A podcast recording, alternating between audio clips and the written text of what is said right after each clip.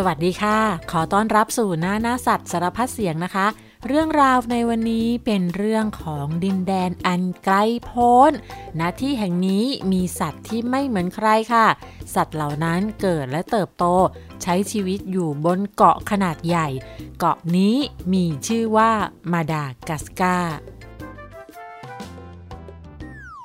ชื่อมาดากัสการ์นั้นโด่งดังเป็นที่รู้จักของคนทั้งโลก เพราะภาพยนตร์การ์ตูนที่เล่าเรื่องราวของสัตว์กลุ่มหนึ่งนะคะ ซึ่งได้แก่สิงโต ยีราฟ ม้าลาย และฮิปโปสาวแสนสวยค่ะ เจ้าสัตว์ทั้ง 4 ตัวนี้อาศัยอยู่ที่สวนสัตว์ในเมืองนิวยอร์กประเทศสหรัฐอเมริกา และทั้งหมดก็ได้พากันหลบหนีออกจากสวนสัตว์ที่นั่น โดยมีทีมเพนกวินจอมวางแผนได้แอบหนีออกไปด้วย แต่ว่าทั้งหมดก็ถูกจับได้ซะก่อน แล้วก็ถูกพาขึ้นเรือโดยสาร เพื่อส่งกลับบ้านเกิดที่แอฟริกาค่ะ แต่เหตุการณ์ก็พลิกผันเพราะว่าเหล่าเพนกวินผู้ห้าวหาญนั้นได้ยึดเรือสำเร็จ แล้วก็ขับเรือเอง แต่ว่าขับไม่เป็นนะคะ เรือก็โคลงเคลงไปมา เอียงวูบวาบทำให้กล่องที่เจ้าสัตว์ทั้ง 4 ตัวอยู่นั้น หลุดออกจากเรือ แล้วก็ตกลงไปในมหาสมุทรอันกว้างใหญ่ ลอยตุ๊บป่อง ตุ๊บป่องตามคลื่นลม จนมาขึ้นฝั่งที่ชายหาดอันเวิ้งว้าง ของเกาะมาดากัสกาค่ะ ที่มีราชาลีเมอร์เป็นผู้ดูแล เรื่องราวสนุกสนานและวุ่นวายก็เกิดขึ้นบนเกาะมาดากัสกาแห่งนี้ ที่มีภูมิประเทศเป็นทั้งชายหาด ป่าทึบ ทุ่งกว้าง ภูเขาหิน และพื้นที่ที่แห้งแล้งค่ะ รวมทั้งสรรพสัตว์มากมายที่นั่นไม่เหมือนใครในโลกค่ะ และตั้งแต่ภาพยนตร์การ์ตูนนี้ได้ออกฉาย ทั่วโลกก็ได้รู้จักประเทศมาดากัสการ์แล้วก็ได้รู้จักสัตว์ที่นั่นมากยิ่งขึ้นค่ะ ตอนนี้เรามารู้จักกับประเทศมาดากัสการ์กันก่อนนะคะ ประเทศนี้อยู่ในทวีปแอฟริกาค่ะ เป็นเกาะขนาดใหญ่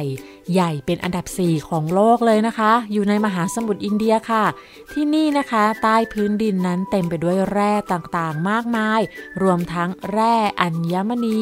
เช่น พลอยมีเยอะมากๆเลยค่ะ แล้วก็ยังเป็นพื้นที่ที่มีความสำคัญในระบบนิเวศของโลกด้วย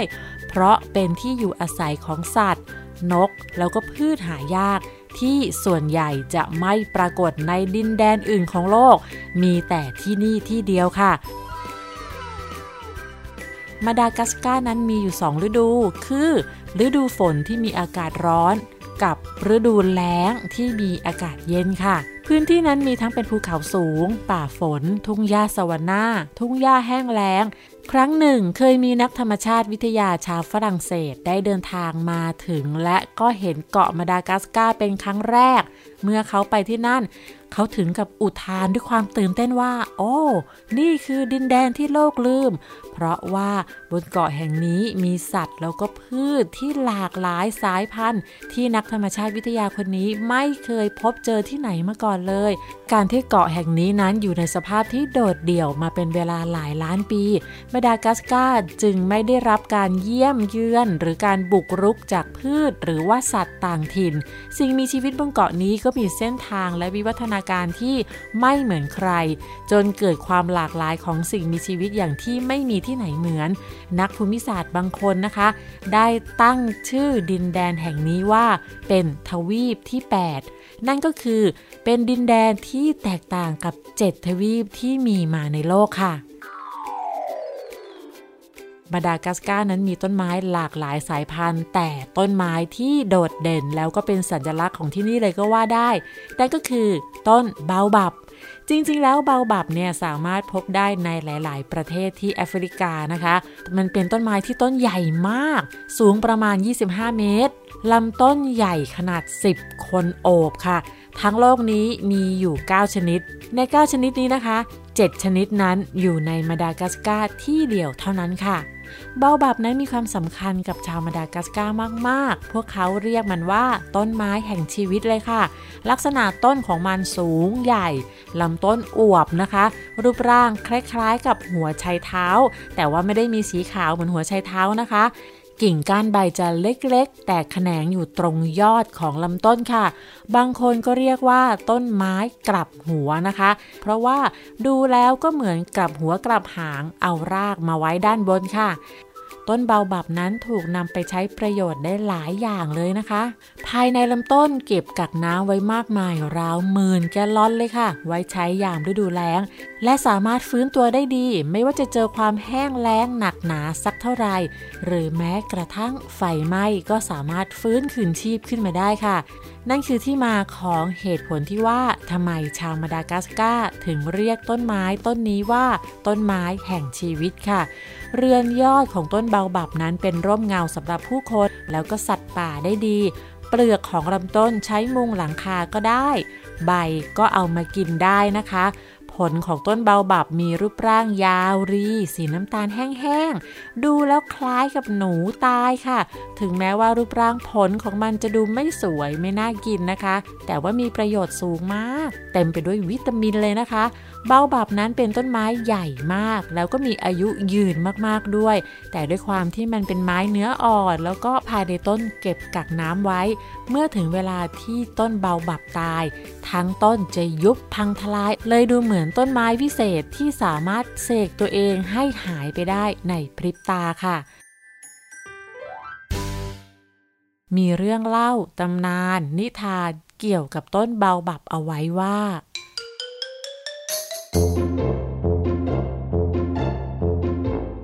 กระครั้งหนึ่งนานมาก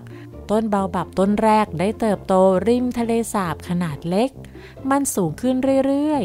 ๆ เรื่อยๆ แล้วมันก็สังเกตต้นไม้ต้นอื่นๆ ที่อยู่รอบตัว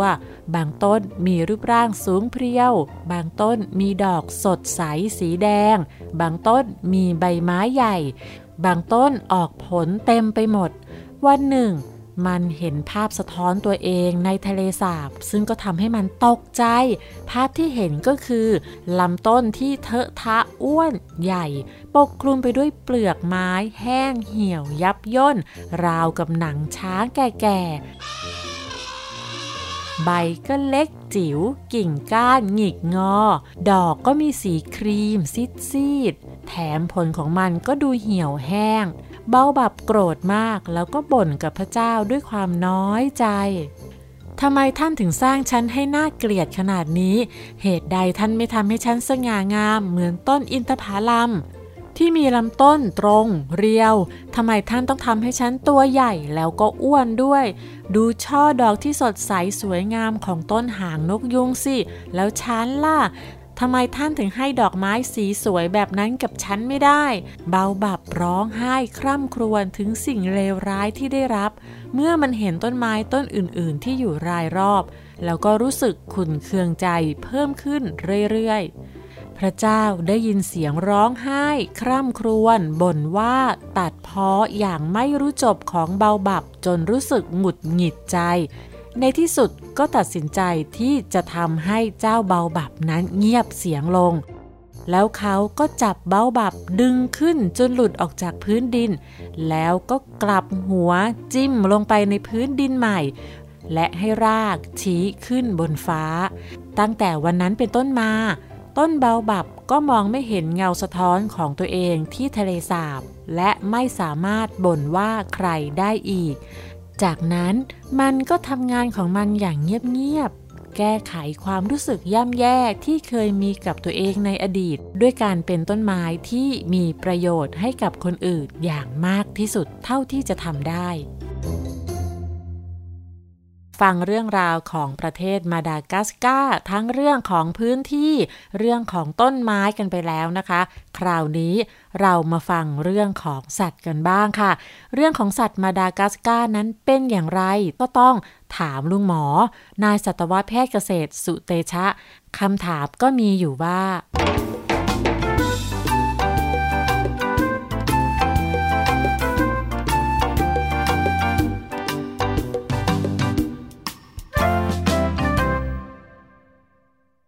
มอครับ สัตว์ในมาดากัสการ์ทำไมถึงไม่เหมือนที่อื่นในโลกล่ะครับ และมีตัวไหนที่อยู่ในเมืองไทยไหมครับ กับคำถามที่ว่าทำไมสัตว์ในเกาะมาดากัสการ์จึงมีความแตกต่างไม่เหมือนกับสัตว์ในส่วนอื่น หรือพื้นที่อื่นของโลก มันมีคำอธิบายอยู่นะครับ เหตุผลมันก็คือแต่เดิมเนี่ยมาดากัสการ์เนี่ยเป็นพื้นที่เดียวกันกับทวีปแอฟริกานะครับ อันนี้มันเรื่องเมื่อหลายร้อยล้านปีก่อนสัตว์ระหว่าง 2 พื้นที่เนี่ยก็เดินทางไปมาหาสู่กันได้ตามปกตินะครับ แล้วก็เป็นป่าไปหมด ต่อมาก็มีการเปลี่ยนแปลงของ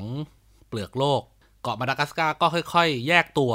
ออกจาก ทวีปแอฟริกานะครับแล้วก็แยกออกเป็นเกาะมาดากัสการ์พอสิ่งมีชีวิตจาก 2 พื้นที่ ซึ่งเคยไปมาหาสู่กันได้ ถูกแยกแล้วก็ต่างคนต่างใช้ชีวิตของตัวเอง และพื้นที่ของเกาะมาดากัสการ์ก็ใหญ่พอสมควร สัตว์ที่อยู่ภายในนั้นเนี่ยก็มีลักษณะเขาเรียกว่าติดเกาะนะครับ คือไม่สามารถข้ามทะเลกลับไปพื้นที่แผ่นดินใหญ่ได้ ก็ใช้ชีวิตของเขาไป ด้วยเหตุผลที่ว่าเกาะมาดากัสการ์เองเนี่ยก็มีพื้นที่ทางธรรมชาติหลายรูปแบบมากนะครับ มีพื้นที่เขาหินปูน มีพื้นที่แห้งแล้ง มีพื้นที่ป่าดิบชื้น มีพื้นที่ป่าโกงกลางริมทะเล มีพื้นที่ป่าชายหาด มันก็เลยทำให้สิ่งมีชีวิตที่ติดเกาะอยู่เนี่ยมีการวิวัฒนาการตัวขึ้นมาเพื่อเอาชีวิตรอดกับพื้นที่พิเศษเหล่านี้นะครับ มีการสูญพันธุ์ตายไป ปรับตัวไม่ได้ก็จะตายไประหว่างทางมากมายนะครับ สัตว์ที่ปรับตัวอยู่ได้ก็ค่อยๆ เจริญเติบโต แล้วก็แยกลักษณะของตัวเองออกมาจากสัตว์บนแผ่นดินใหญ่ของทวีปแอฟริกา แถมยังวิวัฒนาการตัวเองแยกออกจากกันอีกนะครับ มาเป็นสัตว์หลายชนิดที่เราเห็นจนทุกวันนี้ครับแล้วก็กลายเป็นสัตว์เขาเรียกว่าสัตว์ถิ่นเดียว หรือว่าสัตว์เฉพาะถิ่นของเกาะมาดากัสการ์จริง ๆ ซึ่งในประเทศไทยเนี่ยเราก็รู้จักกันหลายชนิดนะครับ ที่รู้จักกันอันดับหนึ่งก็น่าจะเป็นลีเมอร์หางแหวนนะครับลีเมอร์หางแหวนเนี่ยก็เป็นหนึ่งในลีเมอร์ที่พบเฉพาะบนเกาะมาดากัสการ์เท่านั้น บนโลกแห่งนี้นะครับ แล้วก็ได้มีการส่งออกมาอยู่ตามสวนสัตว์ต่างๆ ทั่วโลกแล้วก็สามารถเพาะพันธุ์ได้ในสวนสัตว์ด้วย ตัวสีเทาๆอะครับ แล้วก็หางเนี่ยมีลักษณะเป็น ปล้องขาวดำขาวดำขาวดำสลับกัน ก็เลยเรียกว่าลีเมอร์หางแหวนนะครับอันนี้สวนสัตว์ในประเทศไทยหลายแห่งก็มีเลี้ยงอยู่ แล้วก็สำหรับกลุ่มคนที่ชอบเลี้ยงเต่าเป็นสัตว์เลี้ยงนะครับ ก็จะรู้จักเขาเรียกว่าเต่าเรดิเอต้านะครับ ประเทศไทยเราก็เอามาตั้งชื่อการค้าว่าเต่าดารารัศมี มันก็คือเต่าพื้นเมือง พบได้ทั่วไปในเกาะมาดากัสการ์แต่ว่าก็มีการจับจากป่า แล้วก็ส่งออกไปประเทศต่างๆ หลายประเทศเลยนะครับ หลายทวีปด้วยเพื่อเอาไปเลี้ยงเป็นสัตว์เลี้ยงนะครับ ลักษณะมันก็หัวแขนขา สีเหลือง แล้วก็กระดองเนี่ยสีดำนะครับทั้งบนทั้งล่างเลยนะครับ แต่ว่า มันมีเส้นสีเหลืองเหมือนกับหัวแขนขานี่แหละครับ มีลักษณะเป็นแฉกเหมือนกับแฉกรัศมีของพระอาทิตย์นะครับ มันก็เลยมีความสวยงาม เพราะกระดองมันเนี่ยดำแล้วก็มีลายสีเหลือง แขนขาก็สีเหลืองสวย เลยได้รับความนิยมในตลาดของสัตว์เลี้ยง ทั่วโลกเลยนะครับ แล้วก็จับกันมากจนตอนนี้รัฐบาลประเทศมาดากัสการ์เนี่ย ประกาศแล้วว่าเป็นสัตว์ใกล้สูญพันธุ์ของโลกนะครับ เพราะนั้นเนี่ยถ้ามีความรักความชอบที่จะเลี้ยงเต่า ก็สามารถไปดูได้นะครับ ตามสวนสัตว์ต่างๆ ในประเทศไทยเนี่ยก็ยังพอมีเลี้ยงอยู่ให้ชื่นชมได้ แต่ลุงหมอไม่แนะนำให้ซื้อมาเลี้ยงที่บ้านนะครับ เพราะว่ามันเท่ากับเป็นการขโมย ทรัพยากรธรรมชาติจากประเทศอื่นมาเป็นของตัวเอง ซึ่งเป็นเรื่องที่ผิดกฎหมายระหว่างประเทศด้วยนะครับ สัตว์อีกกลุ่มหนึ่ง ที่คนไทยรู้จักกันดีนะครับ ก็คือกิ้งก่าคาเมเลียน กิ้งก่าคาเมเลียนนี่เป็นลักษณะของกิ้งก่าพิเศษนะครับ ที่พบเฉพาะในทวีปแอฟริกาเท่านั้น ซึ่งรวมถึงเกาะมาดากัสการ์ด้วย เดิมเนี่ยมันก็อพยพมาจากแผ่นดินใหญ่ แล้วก็มาติดเกาะอยู่ที่มาดากัสการ์แล้วก็วิวัฒนาการตัวขึ้นมา เราก็จะเห็นว่ามันมีหลายสีหลายขนาดนะครับ มีตั้งแต่ขนาดใหญ่เท่าแขนนะครับ จนถึงขนาดเล็กเท่าข้อนิ้วก้อยอะครับ ก็มีหลายขนาดมากๆ แล้วก็มีลักษณะพิเศษก็คือ ตาสองข้างเนี่ยสามารถกรอกไปในทิศทางที่แตกต่างกันได้นะครับ อย่างเช่น ตาขวาไปด้านหน้า ตาซ้ายไปด้านหลังก็สามารถทำได้นะครับ แล้วก็สามารถเปลี่ยนสีผิวหนังเนี่ยตามลักษณะของสีสิ่งแวดล้อมได้นะครับ ซึ่งเรียกว่าการพลางตัว แล้วก็สามารถเปลี่ยนสี ตามอารมณ์ได้ด้วยนะครับ อย่างเช่นโกรธก็จะสีเข้มนะครับ เจ็บปวดซึมเศร้าก็จะสีดำกินอาหารโดยการยิงลิ้นที่ยาวๆ ส่วนปลายเนี่ยมีความเหนียวจากน้ำลายเนี่ยนะครับ อย่างเช่น เจอตะกแตนกิ้งก่าคาเมเลียนก็จะค่อยๆ ย่องเข้าไปครับ ค่อยๆ เดินย่องตามกิ่งไม้นี่นะครับ ไปจนระยะใกล้ ๆ ก็จะค่อยๆ อ้าปาก แล้วก็ยิงลิ้นออกไป เหนียวเหนียวนะครับ แล้วก็ดึงลิ้นกลับมาแล้วก็เคี้ยวเจ้าตั๊กแตนเนี่ยกินเป็นอาหาร เป็นเรื่องที่ธรรมชาติออกแบบมาแบบนี้ บางส่วนของกิ้งก่าคาเมเลียนหลายสายพันธุ์เลยนะครับ ก็ถูกส่งออกจากมาดากัสกาเนี่ยมาเป็นสัตว์เลี้ยงในประเทศไทยและหลายประเทศทั่วโลกด้วย แต่ข้อเสียครับ มันคือเลี้ยงไม่ค่อยรอดนะครับ ส่วนใหญ่ก็จะตายประมาณ 1-2 ปี หลังจากที่ซื้อมา เพราะฉะนั้นลุงหมอก็แนะนำว่าน้องๆหนูๆไม่ควรเลี้ยงนะครับ เพราะว่ามันเป็นการทำลายทรัพยากรธรรมชาติของประเทศอื่นนะครับแล้วมันก็ไม่ใช่สัตว์ที่เกิดมาเพื่อเป็นสัตว์เลี้ยง มันเป็นสัตว์ป่า ปล่อยให้มันเนี่ยอยู่ตามธรรมชาติที่มาดากัสการ์คอยควบคุมประชากรแมลงตามป่าจะดีกว่าอยู่กับเรานะครับ ส่วนการเพาะพันธุ์ยิ่งกาคาเมเลียนในโลกนี้ก็สามารถเพาะพันธุ์กันได้นานแล้วนะครับ แต่ว่า อัตราการเพาะพันธุ์มันน้อยกว่า ความต้องการซื้อในตลาดค้าสัตว์เลี้ยง เพราะฉะนั้นเนี่ยการจับกิ้งก่าป่ามาขายก็ยังมีอยู่นะครับ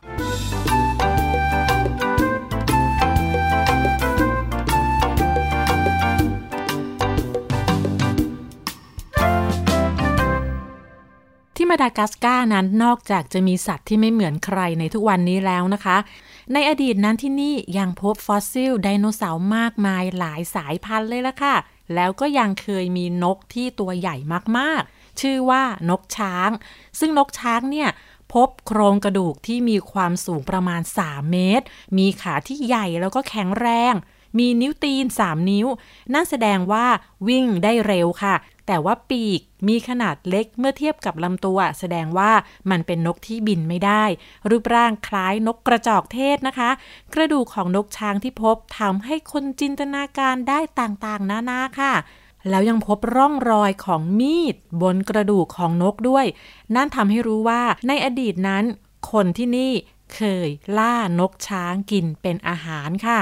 มีเรื่องราวมากมายบนโลกใบนี้ที่รอการค้นพบ และหาคำตอบใหม่ๆ ซึ่งอาจจะเปลี่ยนแปลงคำตอบเดิม หรือว่าความเชื่อเดิมๆที่เคยมีอยู่นะคะ ที่เกาะมาดากัสการ์ก็เช่นกันค่ะ ไม่แน่นะคะ วันหนึ่ง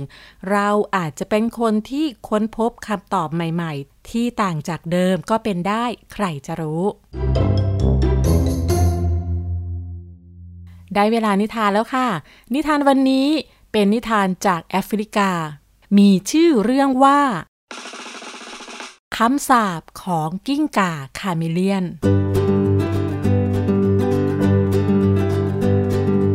หลังจากที่พระเจ้าสร้างโลกใบนี้เสร็จแล้ว จากนั้นพระเจ้าก็สร้างมนุษย์ชายหญิงคู่แรกขึ้นมาบนโลก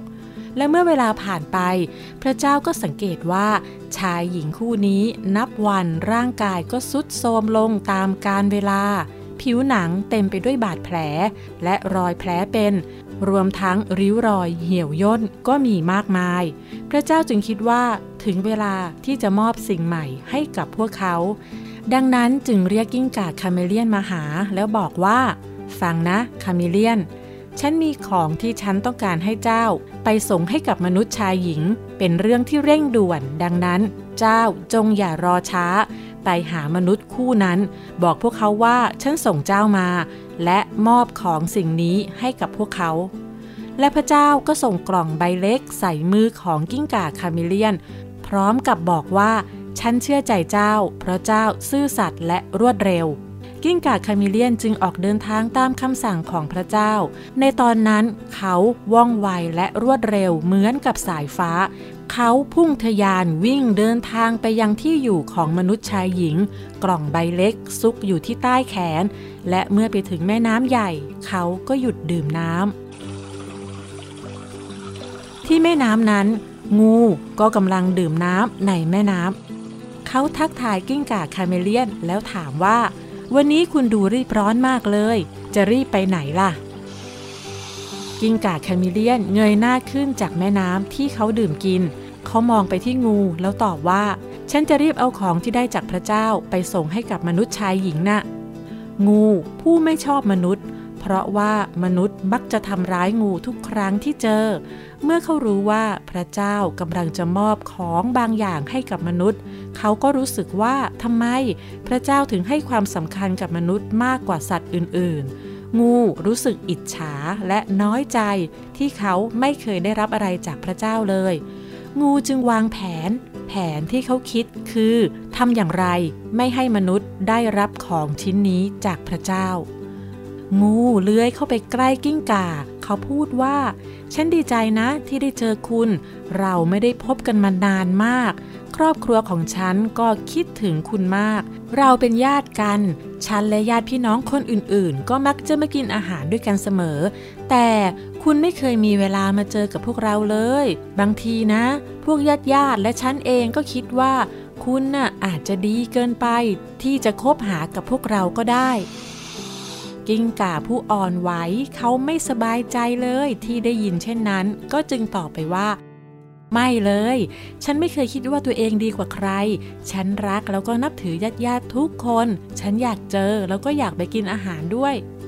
งูตอบอย่างรวดเร็ว แล้วทำไมไม่ไปตอนนี้เลยล่ะภรรยาของฉันกำลังรอฉันกลับไปกินอาหารกลางวันอยู่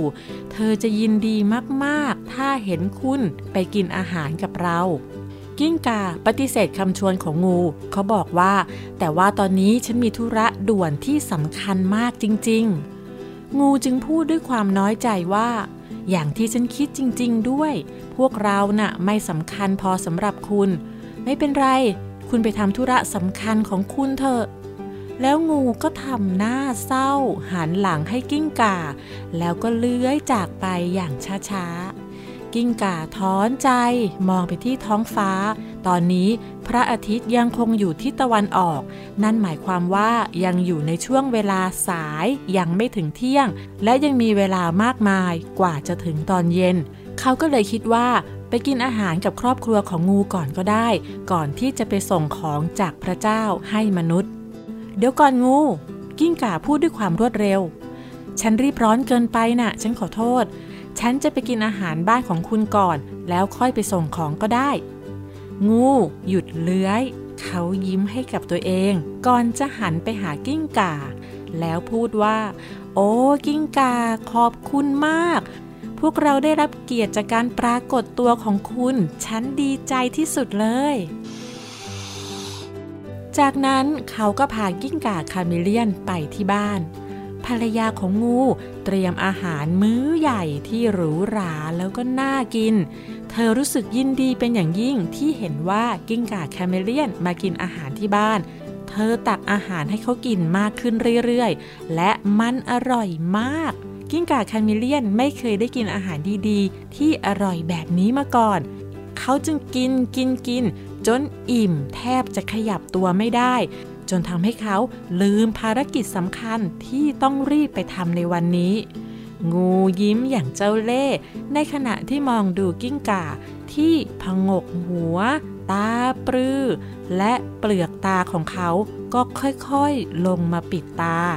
กิ้งก่าอิ่มจนเผลองีบหลับไป งูค่อยๆยยกกล่องของพระเจ้าออกจากใต้แขนของกิ้งก่า งูเปิดกล่องออก และเมื่อเขาเห็นของในกล่องเขาก็ดีใจเป็นอย่างยิ่งและพูดว่า ดูสิที่รัก พระเจ้าได้ส่งผิวหนังใหม่มาให้เราแล้ว เพื่อที่ว่าเมื่อไหร่ก็ตามที่ผิวเก่าของเราสุดโทมและหมดอายุลง เราก็สามารถเปลี่ยนผิวใหม่ได้ กิ้งก่าตื่นขึ้น เขามองไปที่กล่องที่ถูกเปิดออก และรู้ทันทีว่าเกิดอะไรขึ้น เขารีบบอกงูว่า ไม่นะ นั่นไม่ใช่สำหรับคุณ นั่นสำหรับมนุษย์เอาคืนมา กิ้งก่ายื่นมือออกไป แต่ว่างูได้พาของจากพระเจ้าเลื้อยหนีไปอย่างรวดเร็ว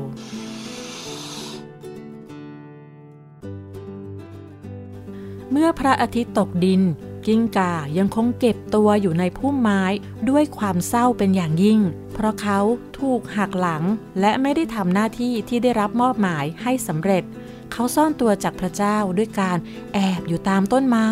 เคลื่อนไหวอย่างช้าๆ เพื่อไม่ให้ถูกพบเจอ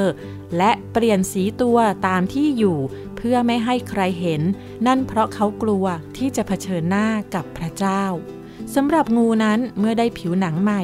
เขาก็ลอกคราบผิวเก่าเมื่ออายุมากขึ้น และเปลี่ยนผิวใหม่จนทุกวันนี้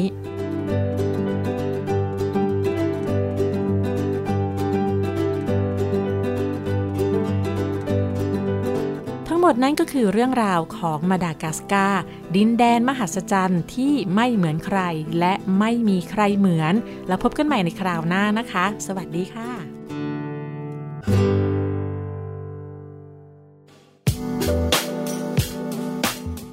รายการทางเว็บไซต์และแอปพลิเคชันของไทย PBS Podcast Spotify SoundCloud Google Podcast Apple Podcast และ YouTube Channel Thai PBS Podcast Thai PBS Podcast. View the world via the voice.